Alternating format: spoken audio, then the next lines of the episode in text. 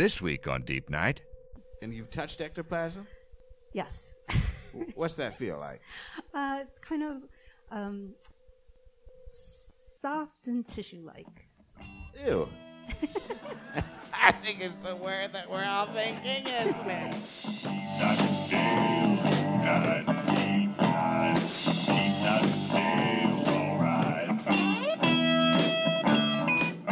Oh, friends, hello, it's me, Dale Seaver, and I'm so pleased to be your host, your guide, your spring equinox, not those creepy ads from the gym equinox, and your, your companion through this, the hour of regrets and revelations, that which we call the deep night. We come to you as we always do from the foul banks of the Gowanus. This morning I awoke and watched as hundreds of seagulls pecked at a breakfast from the back of a trash truck so things are going pretty well for me.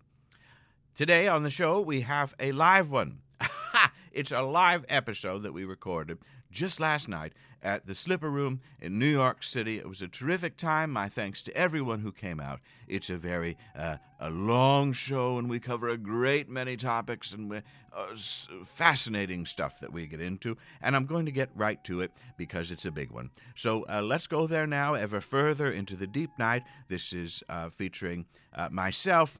Uh, Shannon Taggart, Alex English, Maggie Serota, Hadiyah Robinson with music from Cornelius Loy. Please enjoy this live deep night.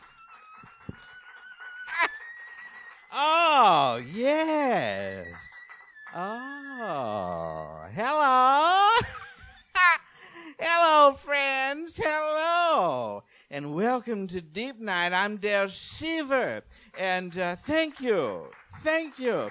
I'm so glad you've chosen us as your entertainment option for the evening and navigated the paper signs and found a place. This is fantastic and a lot of energy you're bringing tonight. Thank you.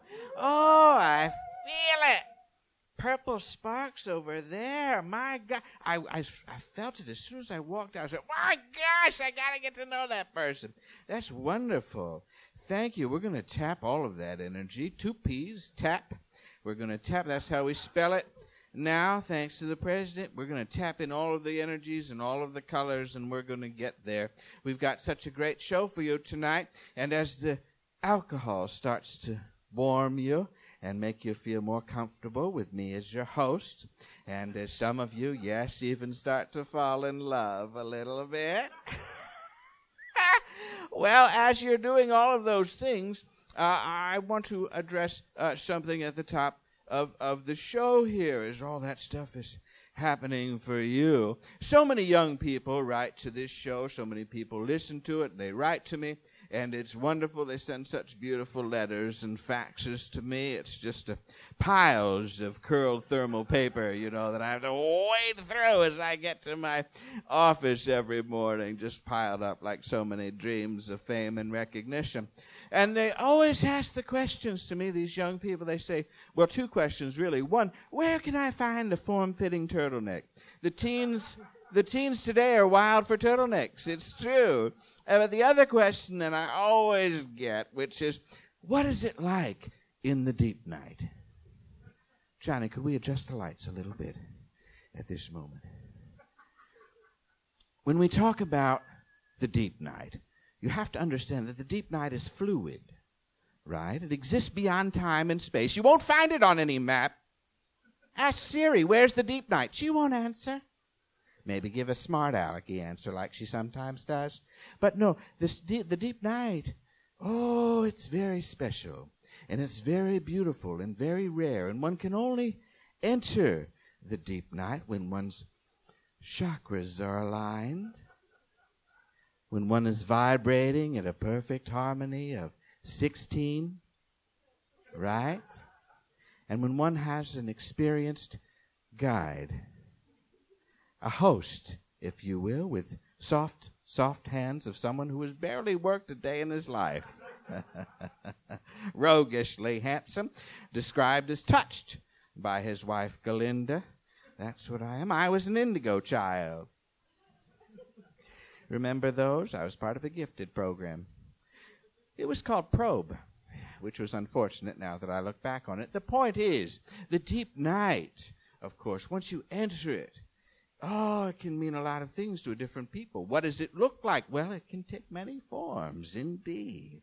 And once you enter it, once you enter into the deep night, we all have our own, what's called a lighthouse, a kind of base station once you arrive and then take the journey. Now, in order to get there, I remember my first time. I did all the things that I talked about before, getting to a level 16, aligning my chakras, etc., having it seasoned host, and I remember very clearly that I had taken a number of sips from an artisanal tea that was made from fermented bamboo shoots that had spent time in the belly of a red panda and been digested, and then I was spread out my considerable form on a borrowed yoga mat in a uh, meditation center that is above an artisanal pickle store on the Gowanus Canal. And I lay there, and my wife Galinda was blowing incense smoke into my face. It became too much, really, and we had to open a window and turn on the oven fan. People think that the oven fan doesn't do anything, but it does. There's reasons why we have it on there. And so that cleared it out, and then I got back into my space again and was comfortable. And uh, I closed my eyes and opened my inner eyes, right? My mind's eyes and my mind's senses. And the first thing that struck me what was that smell? Was it a hardware store? No. It was my childhood 7 Eleven. And I looked around and saw this place and thought, that's disappointing. Because was I, was I happy that a failing convenience store was my lighthouse in the astral plane? No. No, I wasn't. Have I made the best of it? Yes. Will some of you be disappointed by your own lighthouse in the spiritual realm? Probably. But one must be ready for that. And here we are together. We're going to make the best of it, and what we're going to do is open up that freezer where they hold the ice, and we're going to grab a pouch of Big League Chew and step forward into the deep night and plunge ever further into it. Thank you, Johnny. You can bring the lights back up because now here we are in the deep night. Now, in order to fully experience the deep night, one has to have great music. And we happen to have some great music by the one and only Cornelius Loy, who's back here. Yes. He's just moving his hands. That's the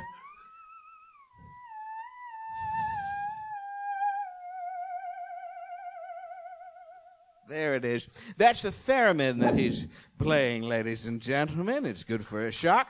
And uh, always, how are you, Cornelius? Good. How are you? Good. Did you have to dig your theremin out of a snowbank? I did. Yeah.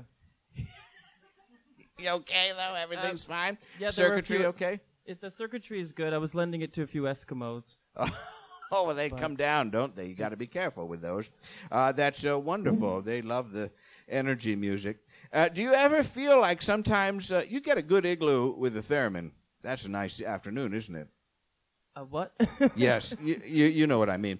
Uh, so now, do you ever feel like when you're moving your hands there that you that really what's happening is that there's a spirit taking control of the theremin, and that you are really acting as a medium, and they're kind of speaking through you? I do. I think that's. I do actually. I really do believe that. Yeah. Yeah, I do too. I had that with a recorder once. A nasty Oh, little really? thing. oh, I didn't like that. But there are some tubas that I don't mind spending time with that are okay. Oh, yes, there it is. Why do we have any other instruments? Is the question. when you have a theremin, that's wonderful. Can you stick around all night, uh, Cornelius? Um. Maybe. Okay, we'll see how I it think goes. so. I think so. All right, good. I, I like to be kept on edge. That's wonderful. Cornelius Loy, ladies and gentlemen. Fantastic. Well, you ready for our first guest, Cornelius? I think I am. Yes, yes, you are. And this is fantastic. This is so exciting. I said we had a big show, and we do. And this is great. Uh, uh, uh, she is a uh, uh, someone who has spent 16 years researching American spiritualism and the rituals associated with that. Uh, uh, she's uh, also an accomplished photographer. F- photos have been seen all over in major publications that some of you have read or maybe just looked at. But if you looked at it, then you saw the photographs and you're ahead. The point is, she's got a new book called Seance Spiritualist Rituals in the Search for Ectoplasm. Please welcome Shannon Taggart. Shannon. There we are. Wonderful. Grab the microphone, have a seat. We'll sit down in concert together. Wonderful. How are you, Shannon? I'm great. Thanks for having me. Yes, welcome to the Deep Night. Boy, I touched the microphone with my mouth. That was shocking. But now I've had a drink. So, uh, I want to get into it, Shannon. It's so exciting what you're doing. Your research, your uh, f- uh, photography is beautiful. Thank you. You, and this all started for you with a teenage visit to Uh, Lily Dale, New York. Uh, well, yeah, when I was a teenager, my cousin actually went for a visit, and uh, a medium told her this very bizarre family secret um, that proved to be true. Uh-oh. And so that's when my interest started. Do you say what the secret is? Um, it was this uh, just bizarre details about my grandfather's death that uh, my father and all of his siblings had kept secret, and um, it ended up being true. My mother didn't even know the story. Oh, Yes. locked in some kind of cabinet, swallowed by a squid. What was it? Um, it was that he actually had aspirated on food in the hospital and not died of brain cancer. Oh, And that he wanted us to know this detail for whatever reason. And this uh, media at an anonymous, um, they they have these message services in the woods where um, they've been happening since like 1879 at this place called Lily Dale yes. and um, you just go on a bench. And you don't write your name down. Um, they held, held them hold them several times a day, and you just uh, the mediums just pick you out and give you a message. And for whatever reason, my grandfather came and said, "I want you to know this detail." Fascinating, and you, and you heard that, and then you were uh, so intrigued by the place is called Lily Dale, which of course I love. Now, are all Dales powerful?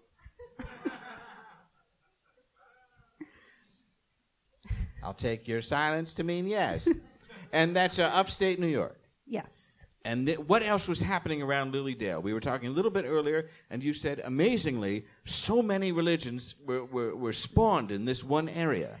Uh, yeah, there's a 20 mile radius in upstate New York called the Burned Over District. Burned And- over. Yes. Yes. And it's it's actually outside of it's near near the city of Rochester, New York, but Mormonism started there, uh, spiritualism, the Shakers. There was a number of um, communal living communities in the eight, late 1800s.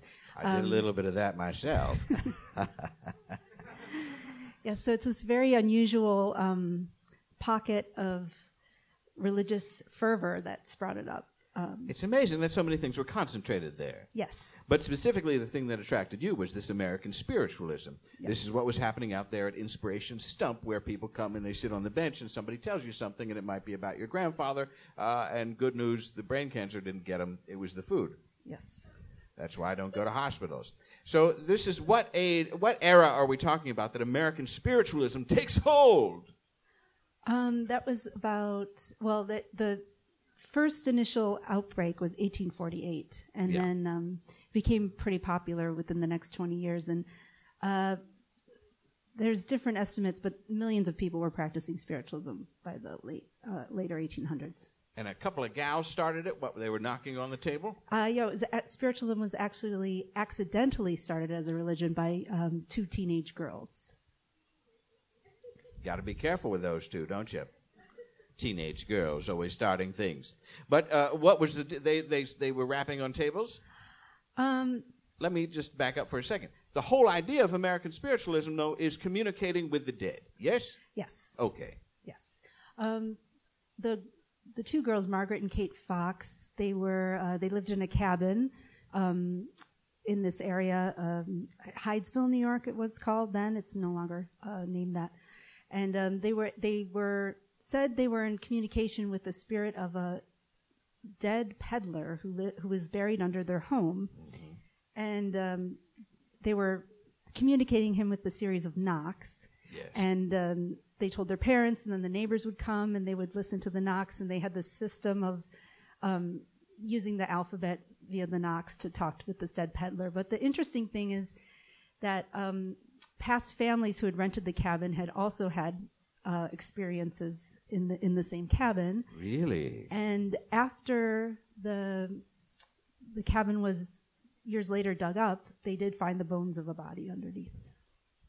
So it's a very it's a very interesting story. Wow, yes, it is. Many layers to it that I like to explore.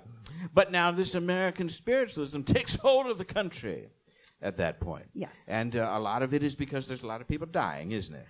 Yes, there was um, the Civil War, and there was That's a a lot big of one. there was a lot of um, infant mortality, and um, Were there diseases that people were dying from? yes, that too. And um, a lot of it, spiritualism didn't believe in hell or um, purgatory or any anything like that. So there was a lot of freedom in knowing that if your child died before baptism, it wasn't going to purgatory. I mean, that was a lot of the impetus from its popularity for its popularity. And uh, this is a lot of white women holding hands upstate, or did it did it move past there? And was it was it also other cultures? Were there African American spiritualists that that were getting in on the on the action, Um, as it were, celebrating their dead or communicating to those who had died with infant mortality? Um, I, you know, I'm not certain, but I do know that um, spiritualism was tied to the the women's rights movement and also the um, freeing slavery or freeing the slaves, and uh, so there. But I, I don't know about practicing African Americans then, but now there are some churches. Now we've come up to the times. That's good. I, Yes. I'm excited by that prospect. Um, but you really got into the whole uh, uh, whole thing, the whole field, because I mean, one thing they told you about your grandfather, but as a photographer, you were attracted to spirit photography.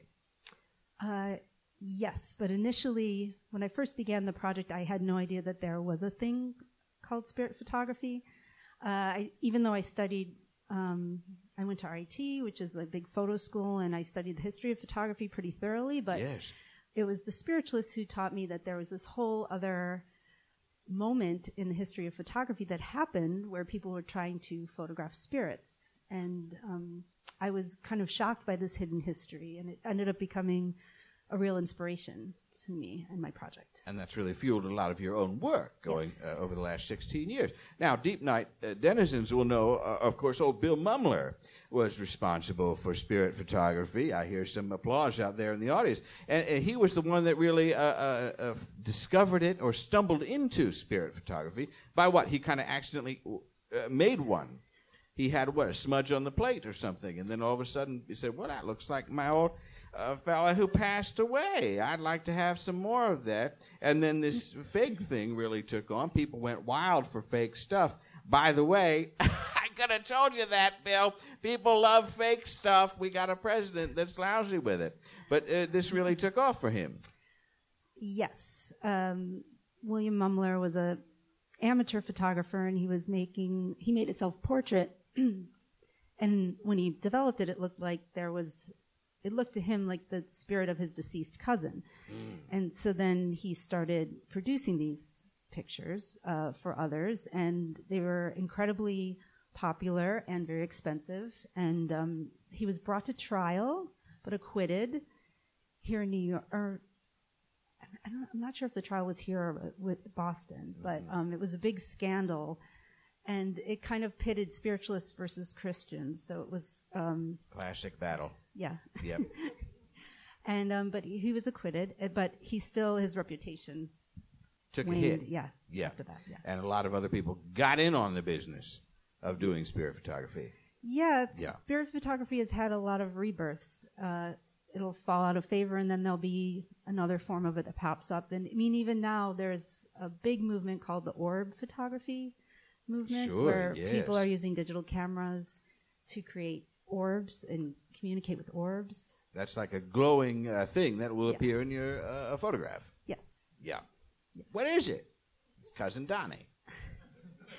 Yeah. Ma- maybe. There's a lot of literature about whether it's just water or dust, but the orb practitioners don't, they focus on more about the interaction with the orb and how, oh, if they can command them into patterns or um, have them appear in certain places within the frame.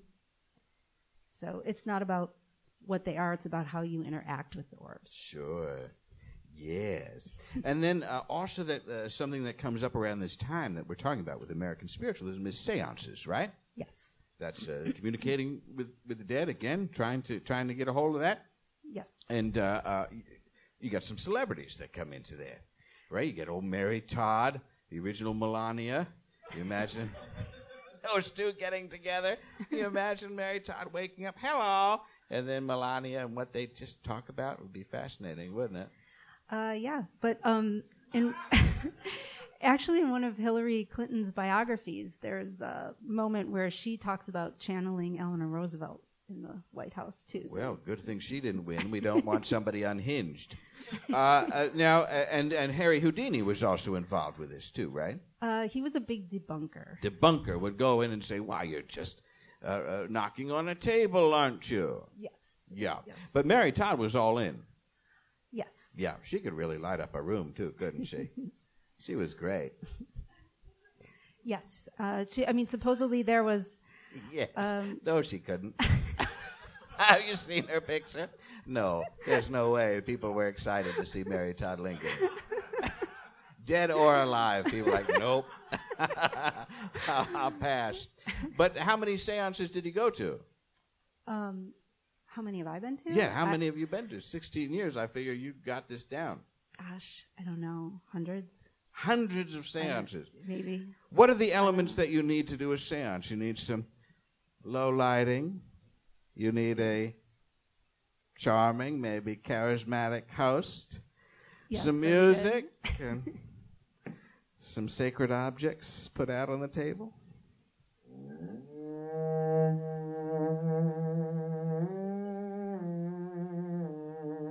Are we having a seance now? Sure. I think we are. This is spectacular. What's the What's the most unusual thing though that you saw within the seance? Thank you, Cornelius. Thank you, Johnny, for the lighting change. What's the What's the most unusual thing that you saw? Um, I was in.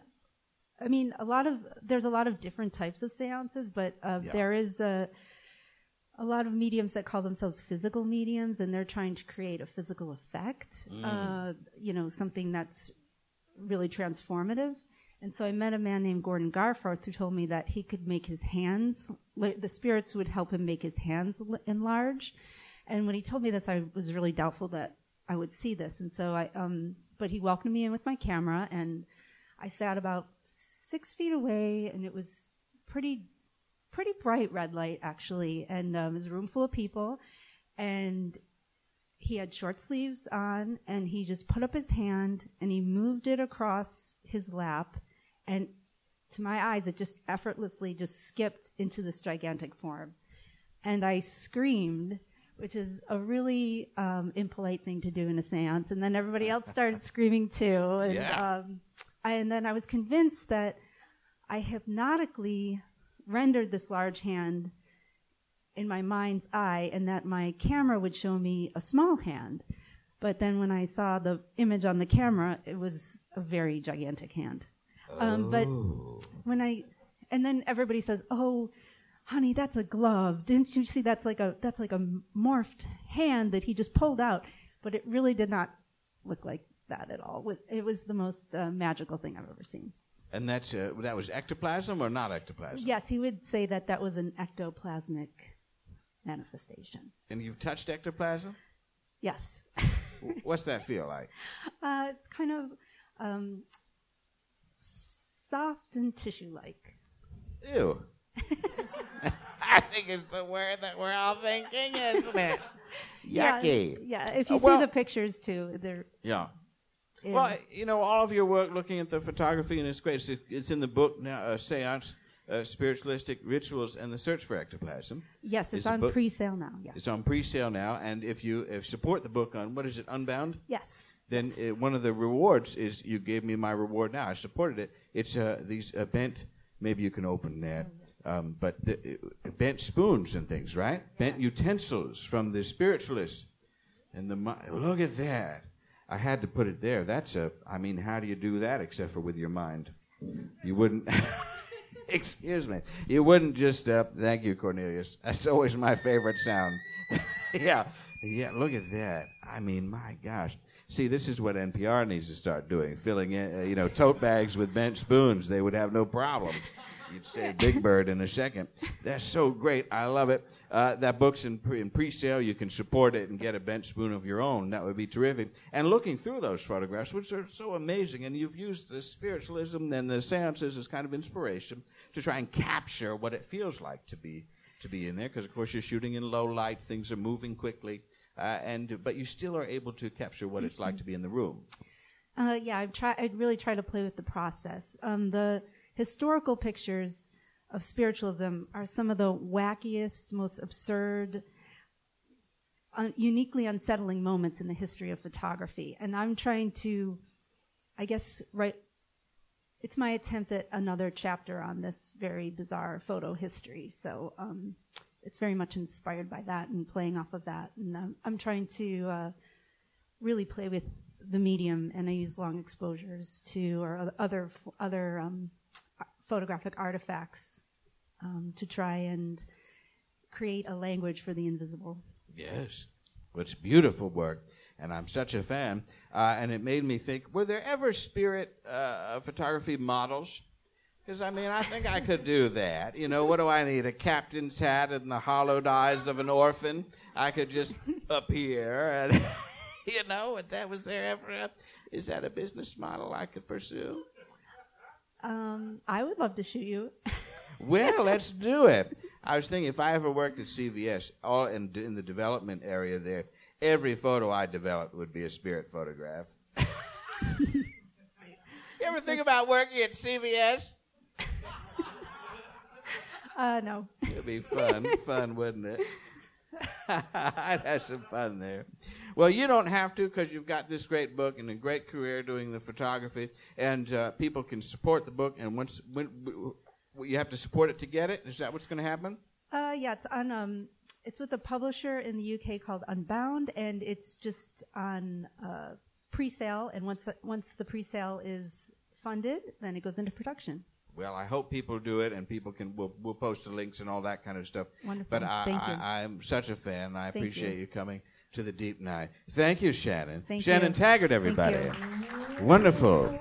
Thank you. Yes. Oh my. You can stay closer. You don't have to go all the way down. No, stay close, and then you'll just have the longest journey of everyone. Oh, friends, our next uh, guest is a talented comedian. Alex, are you out there? Oh, wonderful. Uh, uh, and I peer into the darkness, I'm not sure. Uh, but he's a, wonderful comedian, uh, originally in De- from Detroit, now in New York. He's been in a number of great comedy festivals. Let's just bring him up. Alex English is here. Alex, my goodness, welcome. Have a seat. This is terrific. How are you, Alex? I don't know with this behind me. I don't know.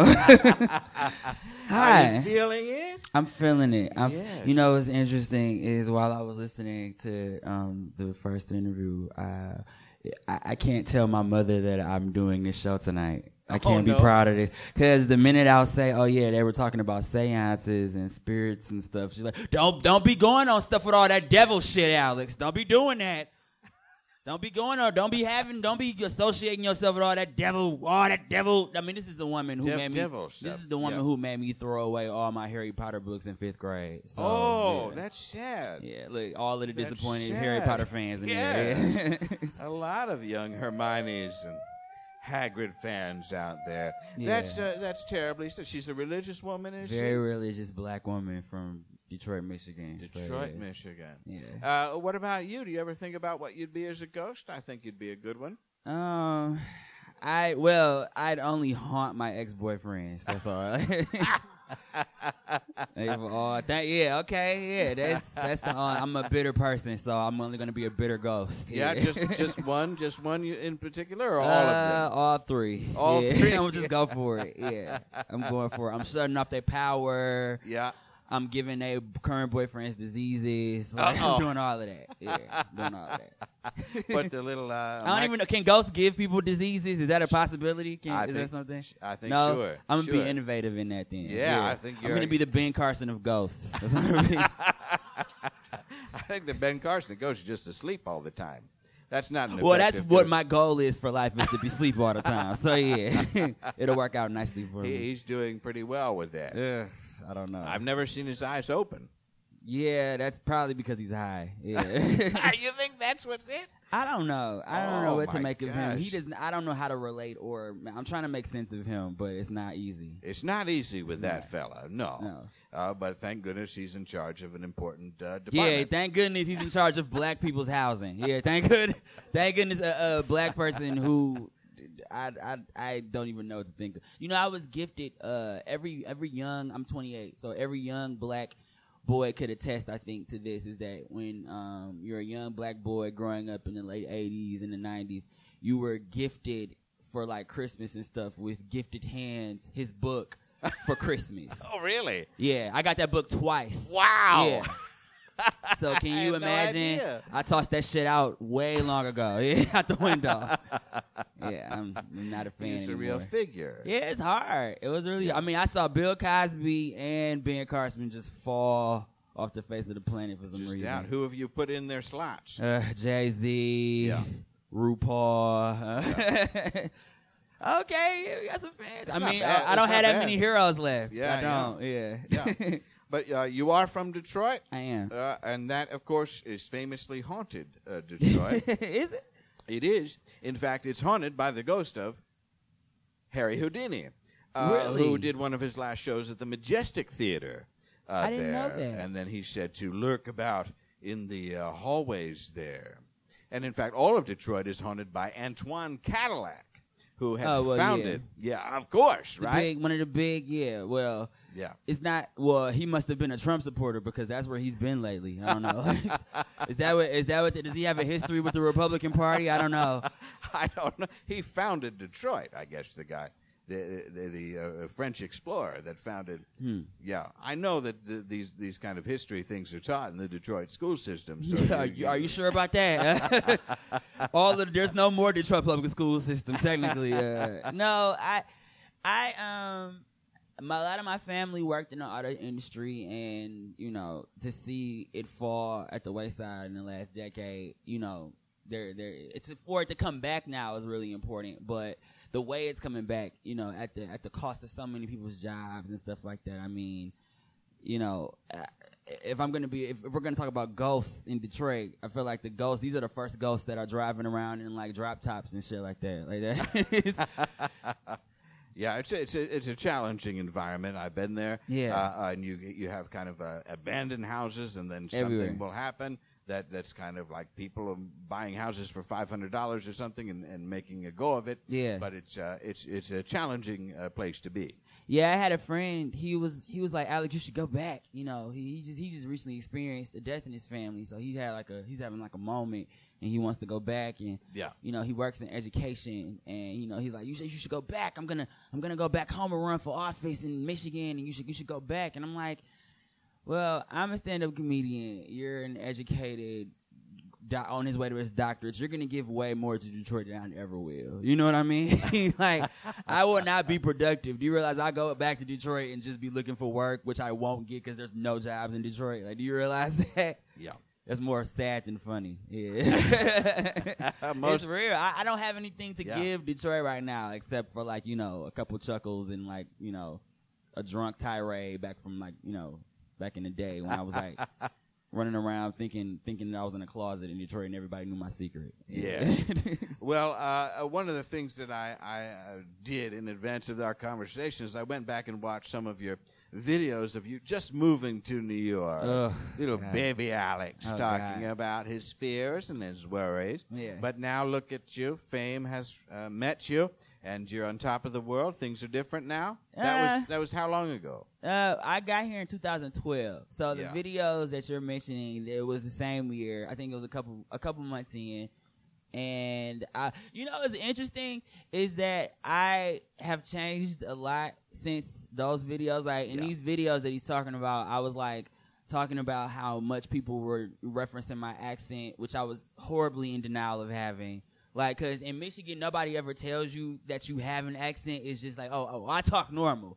I talk normal. Everybody else talks weird, and I talk normal. And then, you know, you just have this moment where you have enough people in New York tell you, "Oh, you sound crazy," and it's like, oh, "Okay," like, like I must. It must. It can't just be. It's, it's not just me. You know what I mean? So it has to be me. So, um, I. I don't know. I everything because the thing is when when you're in when you come from a place like the when you come from the Midwest in general. I don't know if anyone else in here is from the Midwest, but yeah, Couple, couple. like when you come from the Midwest, you're you're you're. It's like it's really it's racism there, but it's like nice racism. You know, like it's not. It's met with you. It's like well, it's like it's this weird.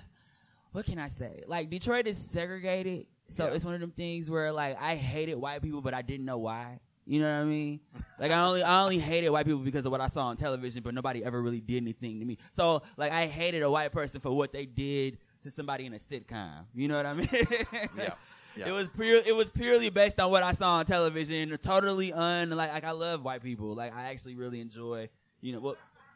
Like Thank fifty you. percent of Thank y'all, you. but like that's only because I watch the news too much these days. That I'm Yeah. just like, ooh, like you know. But Detroit, um, it, it it was a very segregated town, very very segregated. I I only went to school with like this guy was my biology teacher. Like that was it. That was my exposure to it. You Yeah. know. Well, no, not really. Not- You're so gullible. actually, My God, I don't know actually. this man. but you do look like my biology teacher. That's really interesting. Are you Jewish by any chance? Okay, well, I'm sorry. Your hairline told me different, but uh, he had the same. He has the same hairstyle as my. Okay, yeah. yeah, but, but, you know, yeah, not not not all Jewish people have the No, same hairstyle. They they hairstyle. don't. Yeah, Yeah. they don't. Well, we'll talk about that. But uh, and uh, of course, you've you've achieved some kind of uh, level of uh, uh, of fame or something. I I I myself. wouldn't even call it that. I mean, Well, you're doing okay. You're, Doing you're okay. getting out there and doing a lot of. Things. You started out with the open mics, and you get out there and you're on more shows, Night Train, etc. Yes. But uh, you know, one of the things that I always want to be in terms of level of fame is above ground fame. you know what I mean? I realized on the subway the other day, there's people I don't see anymore. I am still on the train. Trust Yeah, me. you know, Uh, we're- we're that's how there I got together. here today. Somebody was peeing on the seat next to me. Trust me, I'm still there. I am still there. You got a few years left. Yes. but wouldn't that be something? I don't Just- think I'm ever gonna not take the train though. I don't think that's ever gonna be a thing that. for me. You I think don't, that. I don't know. I don't know. I'm cheap. I'm, I'm a cheap person. Nah, but Do you wait, know? So, uh, so my cheapness. I realize my cheapness oversees my humanitarianism because I was in a Crown Chicken. That's how you know I'm not famous yet. I was in a Crown Chicken. I was in a Crown Chicken, and somebody dropped their Metro card. And you know, usually I'm, you know, really nice, and I'm like, you know, hey, but they had left too soon for me to really be proactive, and it's really cold outside, so I wasn't gonna chase you down Yeah. to give you your Metro card, and they had already left, so I was like, I got a new Metro card, whatever. I didn't assume, I assumed that it wasn't gonna be anything on it, because it's never, it's never that perfect, right? We don't live in a perfect world like that, but. No.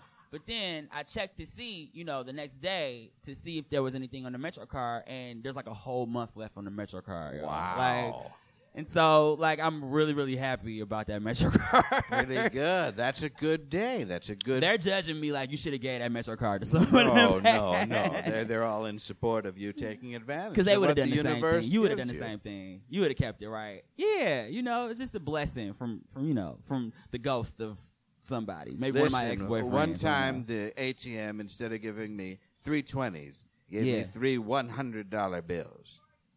Do you think I gave it back? At all, not at all. No. I had a nice dinner. I want a podcast. but it's it was wonderful, and you just have to take these things. Sometimes the universe provides for That's us. right. That's what we have to look out for, whether your mother believes it or not. But see now now I feel like now I feel like because I did that, I need to be very careful when it comes to my karma. Like I the next time I have sex, it definitely needs to be protected. Like Yes. Like I can't I can't take someone's Metro card and think I'm all good with life. You know what I mean? That's not how spirits work. That's not how the world works. Like I feel like yeah, the That's the ghost the ghost of syphilis past will come up on me real quick if I don't protect it. Some somebody in here has syphilis. That's why they're not laughing. Uh, Who has it? Yeah, no, Yeah. that's great. Uh, now, do you ever look at a photograph? We were talking about this with Shannon. Do you ever look at a photograph and you don't understand what's going on in it? Maybe on Tinder or Grindr or whatever's going on for you. Um, mostly that happens all. Every Grindr photo is like that. Every Grindr. what are you doing? Why are why why is your penis right? Why is your penis looking like a fucking balloon animal? Like why why did you think that was a good thing to show me? First off, why? It's never. Yeah, I never understand. What, what's an interesting photo I've seen? On I should I should I should swipe I through. think penis's balloon photo see. for me is pretty. Uh, I mean, balloon animal. balloon Uh, animal dick. Yeah, that's pretty. that would be up there. I wouldn't have to. I don't require anything else. Well, from how you. big? We are, then the conversation has to be how big does your I don't care if you're able to form something other than your own your own penis. uh, using your person. That's pretty spectacular to me.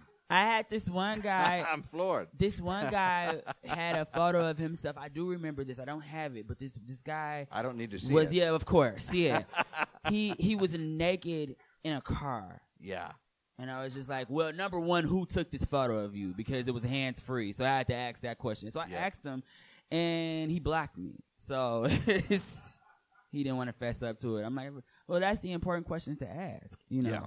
Who took that photo of you? But I guess I was blowing his cover. Uh, and uh, dating going okay for you? Not at all. if you can tell by this awesome conversation I'm having. um, Blocked. dating, dating. I I block my. I get in. I get in my own way. I'm willing to admit that. I You do. get in your own way, so you prevent yourself from a successful relationship. Well, I I get I get I picked the I picked the wrong people to be attached to. Like Yeah. I when I first moved here, the first guy I had a really serious dating relationship situation with.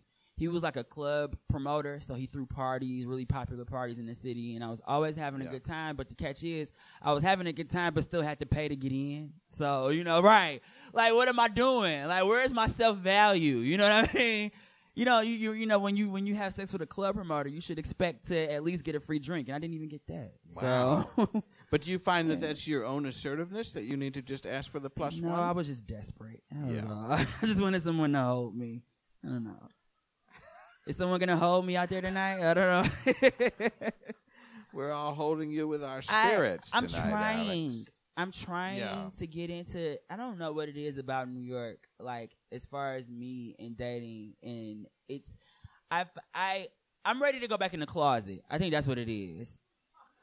I it's, it's Yeah. a new idea that I'm trying because like all of my best relationships were while I was in the closet. And I've come up with this theory is because all of those relationships when I was in the closet, another person that hates themselves. Like I was in a clo- I was in a closeted relationship with them, and it was going great because our relationship was built off the strength of us both saying things like, "Shh,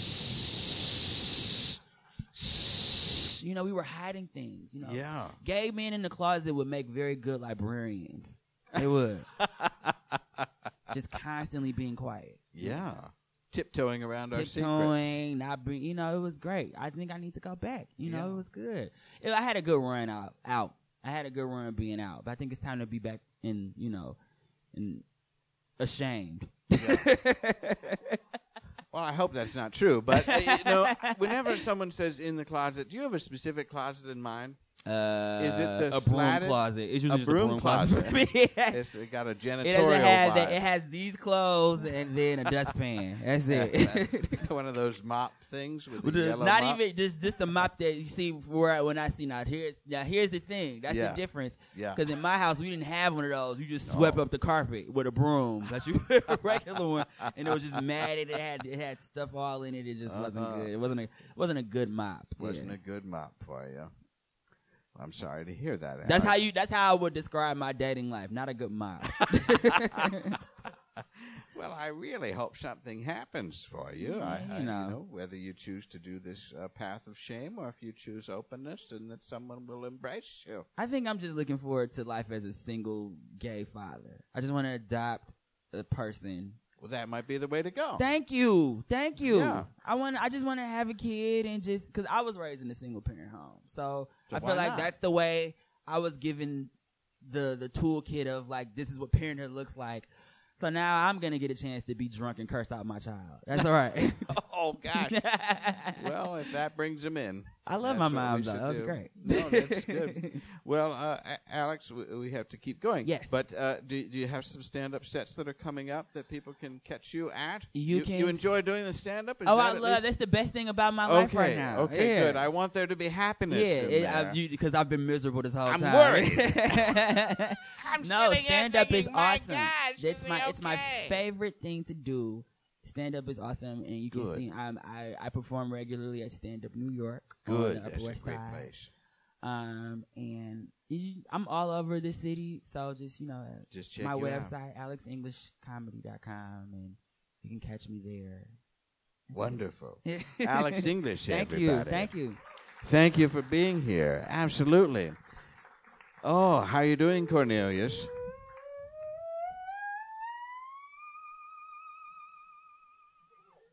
Good. I was uh, worried about you. Uh, so, uh, my next guest, I'm very excited that she's here. Uh, she's a wonderful writer and a great uh, comedic wit. You've maybe seen her writing in Esquire, Rolling Stone. She's the managing editor of Death and Taxes. Please welcome Maggie Serota to the stage. Maggie, how are you? There we go. I wore an appropriate shirt tonight. Yes, you did. Oh, it's a ghost. Little grumpy ghost. It's a little grumpy ghost, and I think that's fitting for what Alex was talking about. A little grumpy ghost. Yeah, a little frowny guy. That's wonderful. How are you doing, Maggie? I'm great. How are you? I'm doing great. I'm so glad that you're here. Uh, it's terrific. I want to get right into it because you write a lot about music, Not really, no. and uh, a lot of people in music die, don't they? They do, yeah. Sorry, yeah. Cornelius, but it's true. Yeah. And uh, is there anybody in the music world that you would want to have a seance with that has gone on? Um, no, I would just want to have like a séance with my grandparents and ask them if they're still are if they're watching like Wheel of Fortune up there. Probably, right? Yeah, That's yeah. a big deal for grandparents. Yeah, huge. I would also, you know what? I would talk to Lemmy because Lemmy Kilmister because he got really overshadowed by Bowie's death.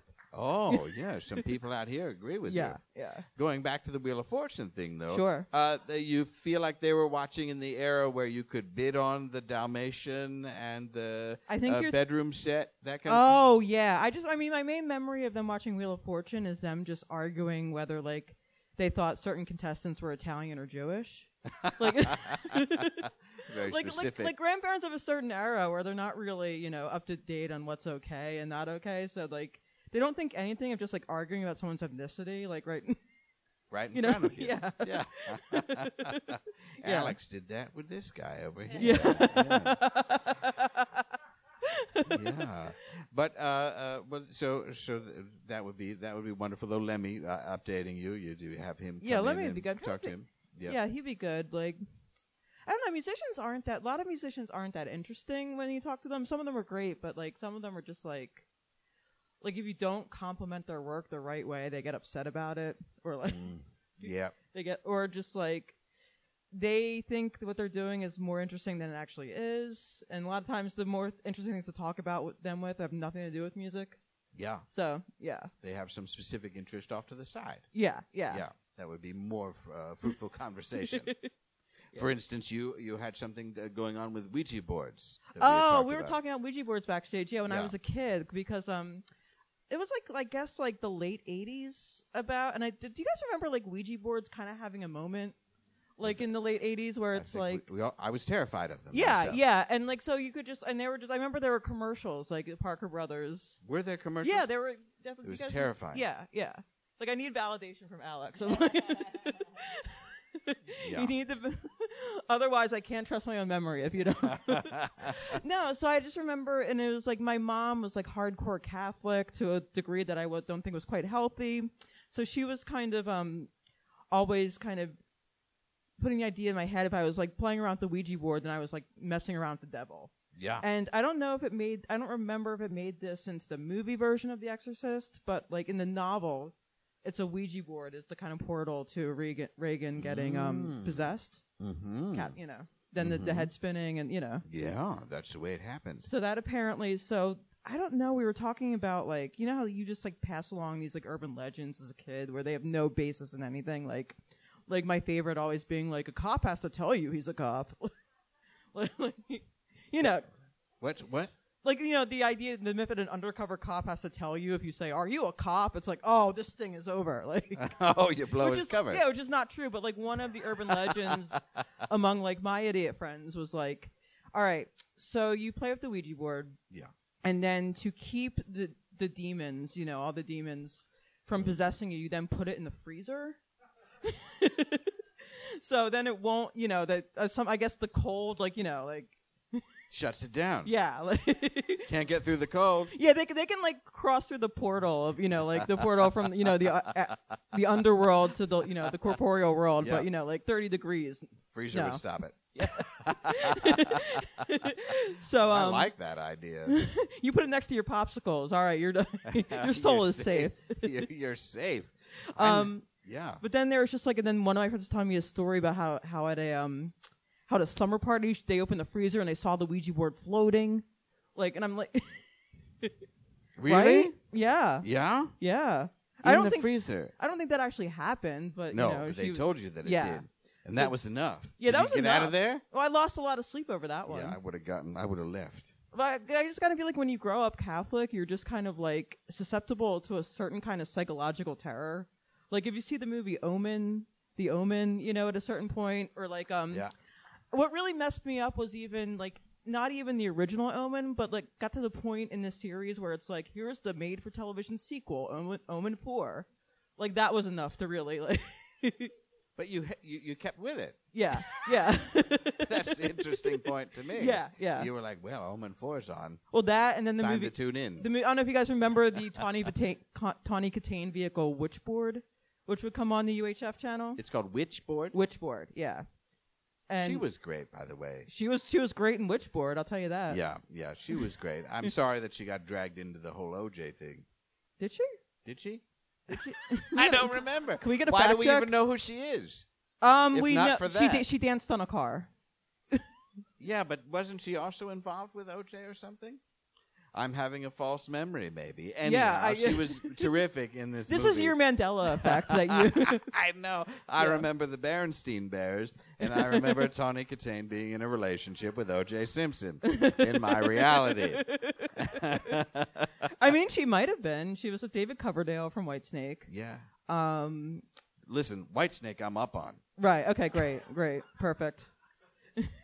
Okay, so anyhow, she's in Witching, Witching Town, Witch, Witch Town? Witchboard. Witchboard. It's probably on YouTube. It's like very. It's a very like kind of USA up all night kind of movie. Yeah. If that's a. Yep, Yep. I was up all night frequently. I think you definitely see boobs at one point. She gets possessed by a Portuguese like demon. Um, Yeah. Someone gets tossed out of.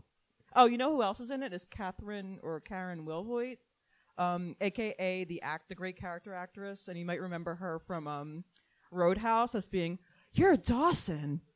But she- Sure. but she plays a medium yeah. and um, like a medium with like orange hair. Yeah. Just It's on your list, isn't it, Shannon? Yeah. Yeah. Yeah. Yeah. yeah. You love all, every medium you watch. Yeah. Well, that, and it's what what what happened? And then Tawny, she showed her boobs. The movie. Then the. I the- think so, I mean boobs are revealed at some point. Yes. Um, blood blood splatters on a, a naked mannequin. Um, a guy gets tossed out a window. There's but a this fake. was a- scary yeah. for you. This was seeing it was scary. No, that was that was that was just kind of fun. I'm having fun now. I don't like they were even just know like why. they were just like two like blandly like like the the Ouija board is introduced into their lives when a Oh, law I see. student brings a brings a Ouija board to the party, but he acts like he's the cool guy because he brought a Ouija board yeah. to a party. It's like you're grown ups. right. Let's let's set it off. Yeah, I got a yeah. Ouija. Who's in? Yeah, I know. I know the feeling. I've been that guy Yeah. at the party. But uh, now, one of the, I did want to talk about one of the things that we uh, share a great affinity for. Sure. In addition to Tawny Kitaen, who was terrific in Right. everything she well, I- did. I with think I think OJ. that affinity for Tawny is like universal. I can't even say limit that to just Absolutely. us. Yeah. Absolutely. Yeah. Mm-hmm. People love Tawny Kitaen. That is a kind of baseline truth that we can operate from. Yeah. But uh, uh, one Death, of the things taxes, Tawny Kitaen. those are the, Yes. the bedrock. yeah. Now, uh, one of the things that I love and you love, I Yes. think, is uh, the mascot for the Philadelphia Phillies, the Philly Yes. Fanatic. I, I mean, I love that mascot because he should definitely be in jail. I are think people in the- familiar with the Phillie Phanatic when we're talking about this? Yeah. Okay, so he's green. He wears a jersey, no pants. He's got a long snout. Sometimes things come out of it, like a yeah. party he gets favor. paid to sexually harass people. It's yeah, it's great.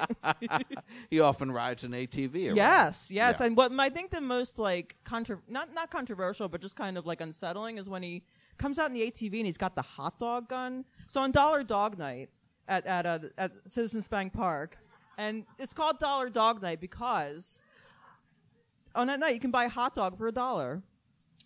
And what happens is the fanatic comes out and he's like this big. I mean, how would you what what would you say he looks like for people that don't know aren't familiar? What does he look like? Yeah. like he he's looks like kind a, of a pear shape. like he looks like a shag. Yeah, he's like a, like a shag carpet. Like Yeah, bright was- green. was merged with like one of your uncle's acid. I think an Irish nightmare. Yeah, an Irish nightmare. Like an Irish nightmare. He's got a big snout. Sometimes a straw comes out of the mouth That's and hits what I you in the face. Yep. Yeah, he can assault you in so many different ways. like, so um, Nope. no pants. he has no pants. No pants. He used to like do this thing where he would dance, and then he would bring a girl up to dance with him, and then he would try to do this thing where he would try to fake her out and lift up her shirt. Here's one of the things it's that he, like- one of his moves.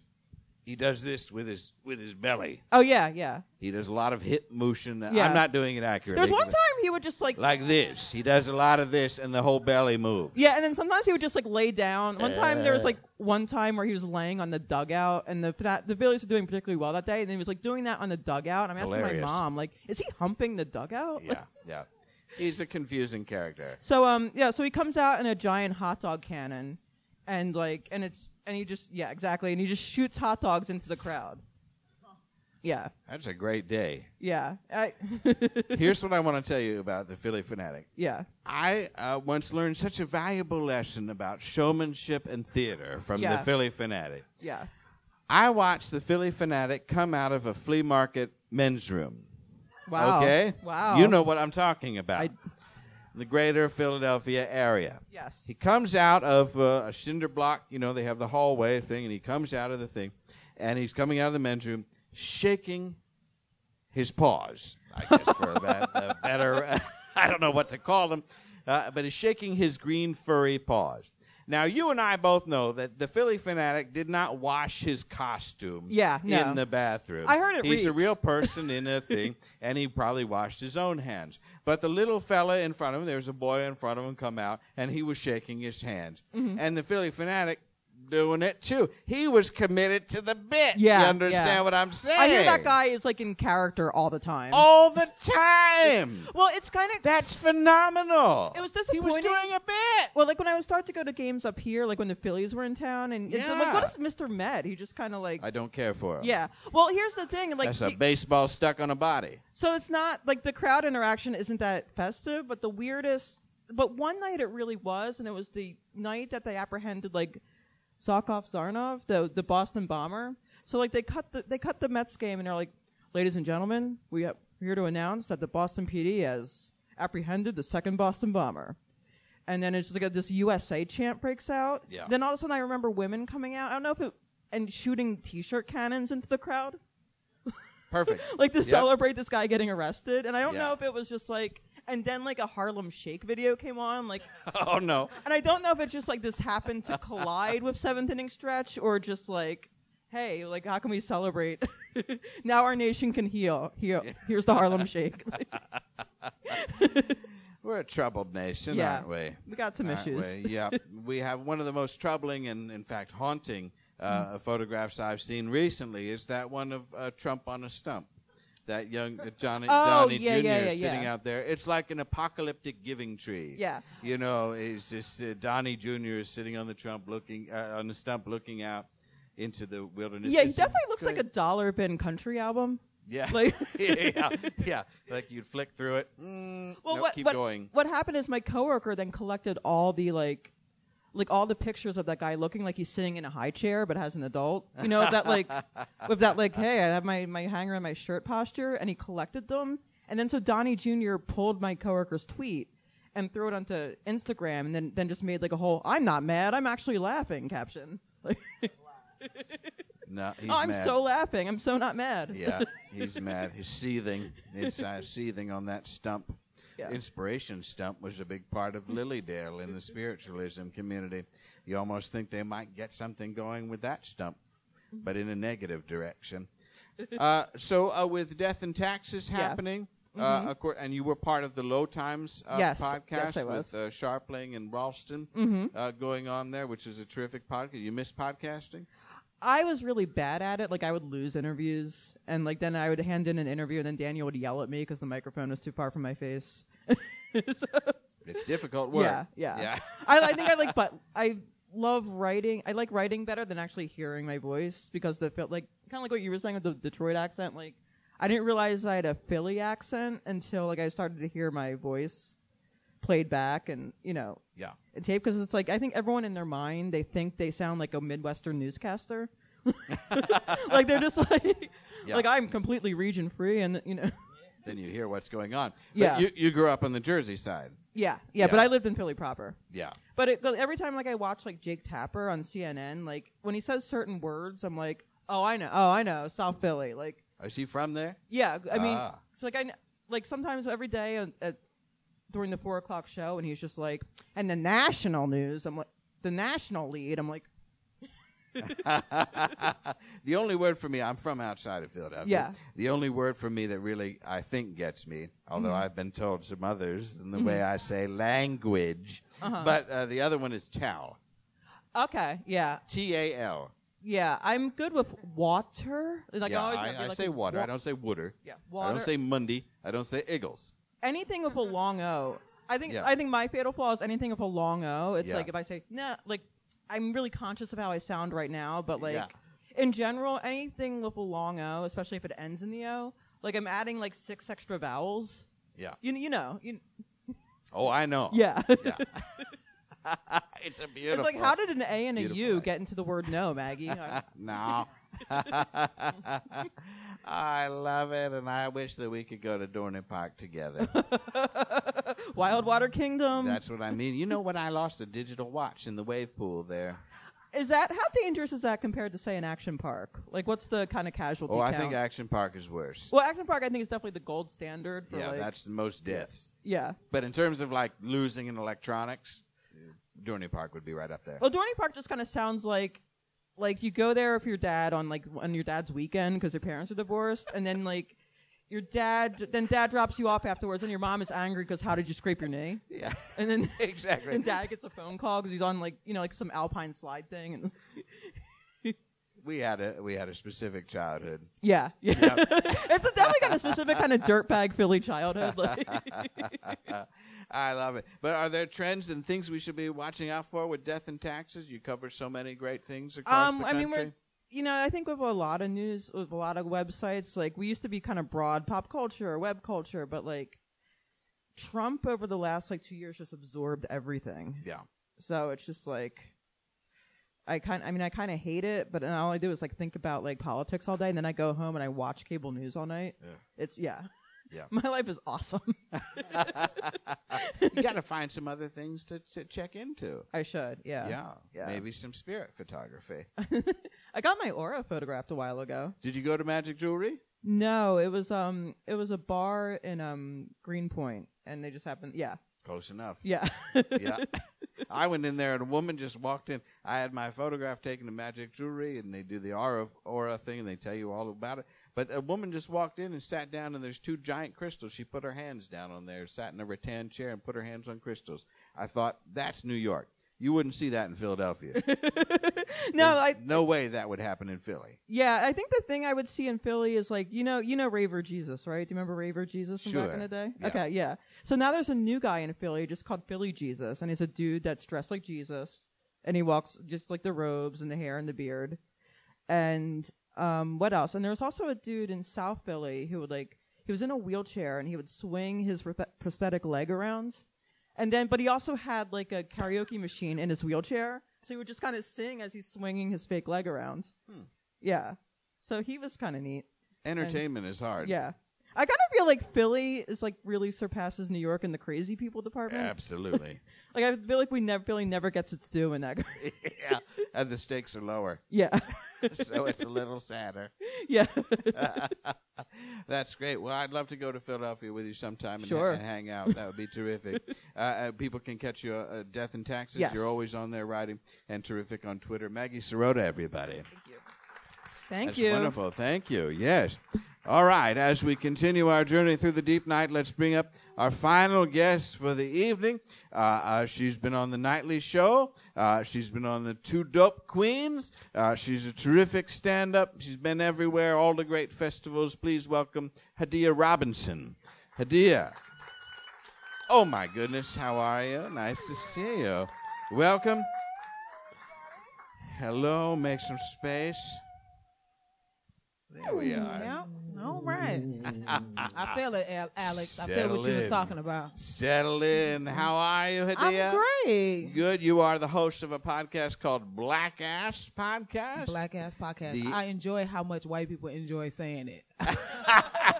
Well, and the S's are dollar signs, so I never know how to pronounce that. Oh yeah, you've seen enough rap albums. You know what that dollar sign have. Come I on. have. I have. Well, we were talking about uh, mus- music and death and that kind of thing, and uh, recently on the podcast that you host, you were talking about Biggie. Uh, Yes. Who celebrated an anniversary of his death Right. recently? Yep. Um, that that uh, didn't hit you that hard, though, did it? Um, you know, I'm not. You know, I know this is New York, so yeah, but I'm just not of the greatest of all time. I mean, you know, it was one album. Um, that's my. You know, I'm just. I'm of the family of. It was one album. It was great. It was one album. Right. Yes. I mean, I'm with you. He wasn't a huge influence on me. I was more of a. Are you sure? Come on. I see the gold chain popping. Come on. but uh, no, I was more of a Boyz II Men, of course, from Oh, Philadelphia, nice. and a new edition. Yes. Uh, Okay. because I don't know if you've seen the uh, what is it? Can't stand the rain. One of those. Uh, One Yeah. of those. Uh, Yeah. Can I think I might. I think I might have seen something like that. Yeah. Yes. Uh, that that uh, video, all turtlenecks. They're all wearing Oh, turtlenecks. that was- that's what stood out for you. Big leather Okay, coats. yeah. And I thought, yes. How do I be more like that? You're like those are my people right there. The yeah, turtleneck I team. would really yeah. gravitated towards it. Do you have a fashion era that you really are drawn to? Um. Yeah, whatever is clean. I'm not a. I'm not a fashion. I don't know anything about fashion at all. No. So Me, like many Canadians, are really locked into 1996. ninety. Ooh. Yeah, you go to Canada, you're like 96 Mm. everywhere. Yeah. See, I You'll don't. see, you'll all go to Canada and you'll remember what I said and you'll think about it. Yeah, because 96, I think I'm Midwest too. I'm actually from um, Michigan as well. Yeah, Flint, So- Michigan. Flint, Michigan. Yeah. Yeah. So, no, it's not. It's, you know. Doesn't get a yeah, woo? we all need a prayer. We Ah, all, yes. everybody needs to be praying for Flint. Seriously. Absolutely. Um, but yeah, I think you know, inner city, you know, urban area, black people, fashion was probably like a lot different than Canada '96. You know, you're probably right. Yeah, just okay. Just Yeah. just want to point that out. You know, fashion had does different things. I think for different groups of people. Absolutely. Yeah, absolutely. Yeah. that's about as much as I know about fashion and scene. That's all I got. That's okay. Um, and uh, with, with do you, do you, I don't know if you heard the discussion earlier. We're talking about seances and that kind of a thing. yeah, I'm peace on that too. I don't. You don't get into that? Oh no. No, No, I'm black. Black people don't do that. Come on. I mean, not to be like that, but for real, black people we don't. You don't do that at all. No, we don't. You Let me tell you, once Yeah. somebody mentioned the devil, I'm like, all right, so I'm gonna leave y'all here. Like, I don't. I took a film class in college, and we had to watch The Exorcist. And I went to my professor. I was like, yeah, I'm gonna have to take the fail on this one, and I left. I'm not watching The Exorcist. You never watched it. I'm not inviting the devil into my spirit. no. I admire that. I love it. Well, uh, uh, uh, no, that's, that's true. You recently celebrated a birthday, though. right? Yay! Ha- Yes. Happy belated birthday. Thank sure. Uh, Pisces. Pisces. And the water is your element. Come on. Ruling house of the planet Neptune, I imagine. Oh, yeah, I imagine too. I don't know Yeah. anything past Pisces and Yeah. creative and sensitive. That's as much That's as my. Tinder profile says. That's it. That's all I got. Yeah, you're out there single. You're looking for stuff. No, No. I'm, I'm not looking anymore. I'm of the mind it's going to come to me. I f- especially, I feel like for women, once you're out there and you're actively looking, you look like you're looking. No dude wants you when you look. This is, you mm. know, your eyes is wide, you're frothing at the mouth, your titties is up too high. You're doing, you're doing too much, and they looking like, mm, she look like she want a baby. I'm good, and then you scare them off. it's true. But but is that something that you're interested in, children? No, I'm good. No, um, at this point, I feel like the baby had like I have to get the baby. You know what I mean? Like I'm not going to birth it. I yeah, you can just hand me one. I would Fi- enjoy you'd find one out in the wild. and- and Yeah, bring it in. I've actually had that thought. Yeah. Like no, no, no. Like I wouldn't want somebody to like put their baby outside, but I'm like, if I happen to find a baby, like m- like Alex found that Metro car, I would Yeah. totally keep it. I would. I would totally keep it. I would just go to the store, get a blanket and a pack of diapers, or you know, or keep it real organic and just take a T-shirt and just wrap the baby up and just be like, and if the baby is brown, it's my baby. I'm done. I have no explanation, ex- explaining, no explanation, nothing. I'm good. and but you are close with your mother. Oh yeah, I love my mom. she's, She's, very amazing. involved in your life. Yes, she's the best. Yeah. she's absolutely the best. She gets a little too involved, maybe. Um, well, um, yeah, she's just, you know, like most mothers. Why didn't you call me? Cause I'm living life, lady. Leave me alone. I love you. Get off my phone. Um. But she's just kind of like very health conscious, so she always calling me with something she read, and then two weeks later she finds something that goes against what she already told me to do. So she's like, "Remember what I talked to? Don't do that." Like, I can't listen to her. So I'm just of the mind, yes, ma'am. Uh huh. Yes, ma'am. I was thinking that. All right, I'm gonna do that. Okay, click, and then I eat whatever I was gonna eat. Well, uh, speaking of eating, uh, one of the things that I heard you talk about uh, was how you enjoy being an aunt. Uh, Yes. and that uh, you like taking the kids out to McDonald's. I well, I um, That that's a treat. well, when I was coming up, McDonald's was a treat. After that video with the pink foam, I don't know what McDonald's is. No, I know we all we all got upset by the pink slime. Yeah, I'm- that was upsetting for all of us. But you you and I mm, may be similar ages, but there was a time when McDonald's. you're significantly younger than I am. Yes, come But- on, but- but- give me my moment. Wait a minute. Okay, there was ahead. a time when I was in high school and you were still Oh, in yeah. elementary school. Yes. There was a time Yes. when uh, McDonald's was really the thing. Oh, it was the bomb. A treat. And Yes. I had a now. Uh, Years prior, in elementary school, I had a guidance counselor, Miss Woodson, Nice. and she was lovely. and if you won an award of like Child of the Month or whatever it was, you got to go to McDonald's That was a real thing. with Miss Woodson. We are the same age. God damn it. Uh. I'm leaving. Uh, no, that's real. That's a real That's thing. real. Yeah. yeah, Yeah. And uh, you ever go to a date uh, to McDonald's? I'm not saying Good night, everybody. What? McDonald's? you about not to bring saying the that ghetto I- girl out. I'm like, what? No, I'm not going to McDonald's. No, you wouldn't. Even in high school or something like that. Now, back in high school, that was a cute little. That was a cute That was no.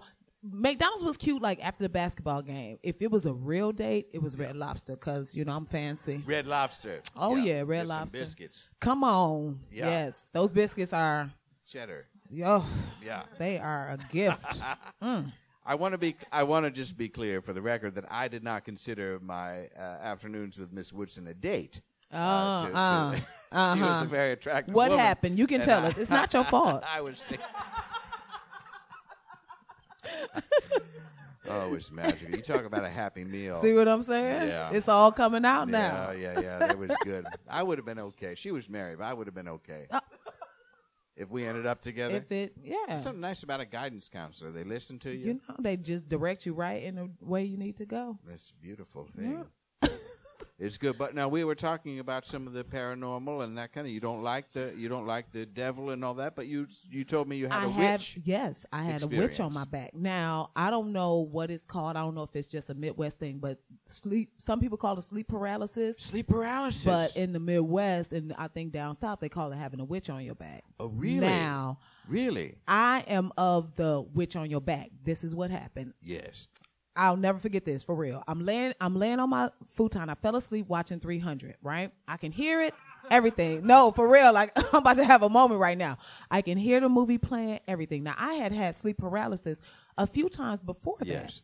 So I'm laying there and whenever you have it, you can feel it coming on. So I kind of wake up a little bit and I'm I feel like I'm awake, but I cannot move. Can't so in my head, I'm like, I'm gonna catch this witch. That's what I told myself. I was like, I know it's a witch on my back. I'm gonna catch her. So you're never really moving, but you feel like you might be moving. Yeah. So I tried to move my hand up to grab. Yo, first, no, no, no. Take it back. Take it back. Take it back. Take it back. I tried to move my hand up to grab it. Yes. And then I felt myself being pushed deeper into the pillow. So now I'm, pushed in the pillow. I can barely breathe. I have like one nostril of air coming into my face. I turn, I feel like I'm looking over my shoulder and I see a hand, a claw, talons. Is that real? Okay. Look, she got so caught up in the story. I she was like, she- yes. right no, I really believed, I will go to my grave believing that I saw a hand ta- with like talons on my shoulder. Yes. And I just started praying. I, I called on everybody. I- Jesus, Allah, Buddha, Gandhi, LeBron James. I called on every possible person I could. Seriously. And, and, and what happened? And then it just, it released me. It released you. Yes. You woke up. Yes. Yeah. Yeah. So that's why I don't play around. I understand. And I have had sleep paralysis. Come on. I didn't know when you told me you had a witch on your back that you meant sleep paralysis. Yes. But I've had it and I was plagued by it, and it only comes up when I talk about it. So I look forward to sleeping tonight. I'm gonna knock on some wood. You playing games. But now Okay. this this thing, and did you know that there's a whole movie about this? I did hear about that. And the thing that I didn't realize, as a young person, I had this sleep paralysis. Mm-hmm. The thing that everybody sees is a man in a hat, like the shadow. oh, that just hit my neck. Oh, there we go. Mm. there we go. He got a hat on. No, I'm dead serious. He got a hat on. Yeah, yeah, it could be him. Oh It could Lord, y'all playing games. Okay, Ooh! I'm gonna have to say my grandmama's prayer tonight. But that that was the, the shocking thing to me is that everybody had the same experience, not a claw in the hand necessarily, but a But man, a in, the man hat. in the hat. And I had that man in the hat. Really? I know it's terrifying. That's creepy. Yes. Yeah. As a young person, not even knowing that there was a thing about a man in a hat, I saw a man in a hat Wow. and he couldn't move. It's terrifying. Yes. Very. I wonder if I. I I, feel I've like there's a the vibrations are really happening for us now too. Yeah. It's See, really, look, we didn't call we've, them we've in room. uttered- we, we, we've conjured them in, welcomed them in. I'm gonna have to burn some sage on, my, on over me later. Burn one of these crystals. Burn it. I hope so. T- get close to the crystals. Yes.